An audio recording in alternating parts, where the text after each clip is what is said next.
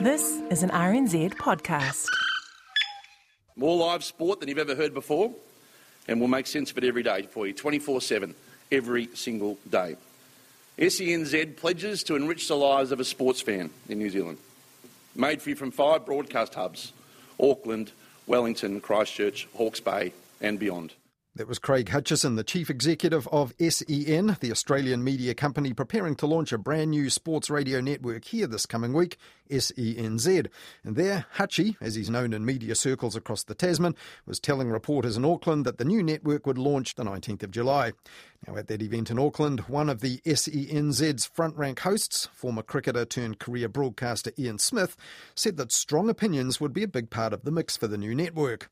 I, I want to give people the opportunity to ring up and, and vent their spleen if they're angry. And soon after, another key host for SENZ, Rugby World Cup winner Stephen Donald, also mentioned some key behind the mic people. We're lucky to have Lash as our uh, producer. He's going to keep things upbeat, and uh, he's given me five minutes a week where I can get real serious on rugby. So that's uh, that's about that's it. it. So uh, no, we're looking forward to it.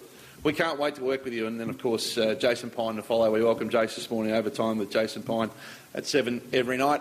Uh, ladies and gentlemen of the media, have you got any questions for any one of the SENZ team on stage? We'd be happy to take your questions. But this past week, there have been questions from the media for SENZ when those two people mentioned there didn't even make it to the liftoff of SENZ this coming week. And in one case, that was because of a strongly held opinion on sport. Last weekend, news leaked out that SENZ's content director and nighttime host, Jason Pine, a radio sport and news talk ZB stalwart for many years, had already resigned. Nothing sinister at play, he told his Twitter followers. You try lots of things in life, some fit and some don't. But last Tuesday, Stuff reported that SENZ had already parted ways, in its words, with producer Sam Casey, nicknamed Lashes, last weekend.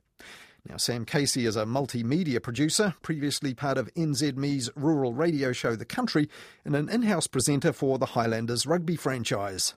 We welcome here the Waratahs who we played in the semi final last year. And we know how that went down. And another of Sam Casey's gigs was a column in the monthly magazine Rugby News, published by Christchurch based Star Media, which is owned by Allied Press, the Dunedin based publisher of the Otago Daily Times. In the July issue of Rugby News, Sam Casey argued that men's rugby was a necessity that brings in money, while women's rugby doesn't and is a luxury in the post COVID era. And he also said that national women's teams and the Farah Palmer Cup competition were nothing but a cost, and while he was at it, he called women's players girls. And while New Zealand Rugby invested what he called hush money in women's rugby, he said it hadn't silenced the advocates for women's rugby, whose calls for financial backing Sam Casey described as constant noise. Sam Casey also said that elite level men's rugby players were annoyed about resources supporting the women's game in tight times, though he didn't name any. But he did single out one rugby player, Alice Soper, an advocate for women's rugby, who he said was detached from reality. Well, this week, sportscaster and writer Scotty Stevenson, also known as Sumo, called Casey's column a rambling, shambolic manifesto direct from the Middle Ages, and he went on to say, if SENZ promised to hail a new, more enlightened era of sports talk radio in New Zealand, Sam Casey could not have hit a more off key note. And SENZ itself evidently agreed. That statement issued to Stuff last Tuesday said the views expressed by Sam Casey are inconsistent with our values of equality, respect, and inclusiveness, and while everyone's entitled to an opinion, the tone and language used in this instance were highly disrespectful to New Zealand's female sports athletes and our desire to stand with all New Zealand sports and its performers as an inclusive platform of respect. And they also urged Sam Casey to learn more about the evolution of women's sport around the world. It's quite a termination notice. But was one opinion in a monthly mag for subscribers really a sacking offence for a new sports broadcaster? Well, on Tuesday, RNZ's Wallace Chapman put that to Alice Soper herself on the panel. Oh, look, like I, that was never my intention, right? In terms of sharing it, I was just like, can we all have a bit of a laugh at how uh, old school this thinking is from a young man's mouth?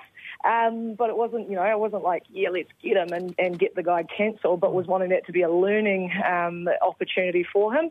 But obviously, his bosses have decided otherwise uh, and have decided to cut his contract, which, mm.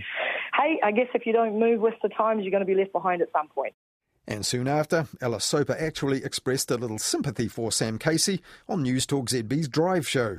So, look, it's not uniquely his, and I do feel sorry for him that he's been the fall guy for basically a bunch of um, old ideas. Indeed, similar sentiments were expressed on the now defunct Radio Sport by the hosts occasionally, and more often in the past, and more crudely, by callers and commentators. Over the years, Radio Sports copped criticism for being too blokey, with few female voices and not a lot of women's sport on the air. So when SENZ was first mooted, we asked one of its big name and longest serving hosts, Gerard Whateley, would SENZ be the same? The stronghold historically and internationally of what sports radio has been has been, I think it's 25 to 39 year old male. And we have tried to lift the horizons on that front if you limit your conversation and pitch only to that blokey idea of what sport has been in the past, then you are frankly living in the past. I would feel absolutely confident knowing the people who are going to be on air. That's not what you would hear. It's likely Sam Casey didn't hear that response. Sam Casey told Stuff this week that he penned that piece to ruffle feathers before he even started with SENZ, and he told Stuff he didn't resile from the views he expressed, but admitted it wasn't his best work. The mistake was rushing through it without giving too much of a second thought. One strike and you're out is certainly an interesting way to go about things, though. Indeed, it is, especially these days when media organisations tend to follow the HR playbook just like other big businesses. Back on RNZ's panel last Tuesday, guest Jenny Morton, who's a financial advisor, thought that SEN was within its rights to show Sam Casey the door over those 800 ill judged words. But it's just an, an opinion of his. Yeah, it is an opinion, and, and it just was such an extreme view. If he's put his employer in disrepute, which essentially he has by these comments, because he's working for a sports network, he's not working, you know, somewhere where sport and his job are not related. He is working for a sports network, and therefore his opinion on sport will count. But while it's not unknown for columnists to lose their gig for airing controversial and contested views, it's not at all common for journalists to lose their jobs over something they've written or said elsewhere, which isn't actually abusive, defamatory, or especially harmful, just unpopular and not very good.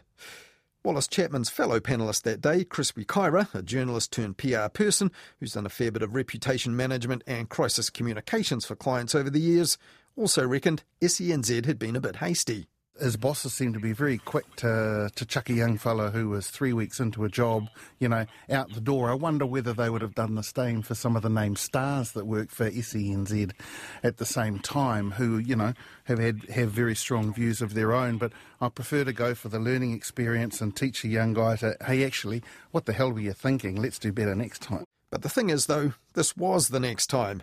Three years ago, working for NZME's radio show The Country, the Herald's website carried regular columns by Sam Lashes Casey under the tagline Lashing Out.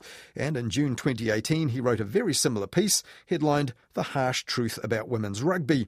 It began like this. Is it going to take the sky to fall, a meteorite to hit, an apocalypse to happen for people to realise that pay parity in sport isn't a gender issue?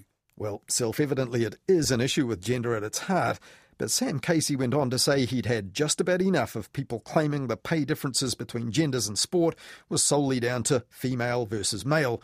And he went on to say, I know it's 2018 and the PC Brigade are out in full force, but New Zealand rugby is a business, not a charity.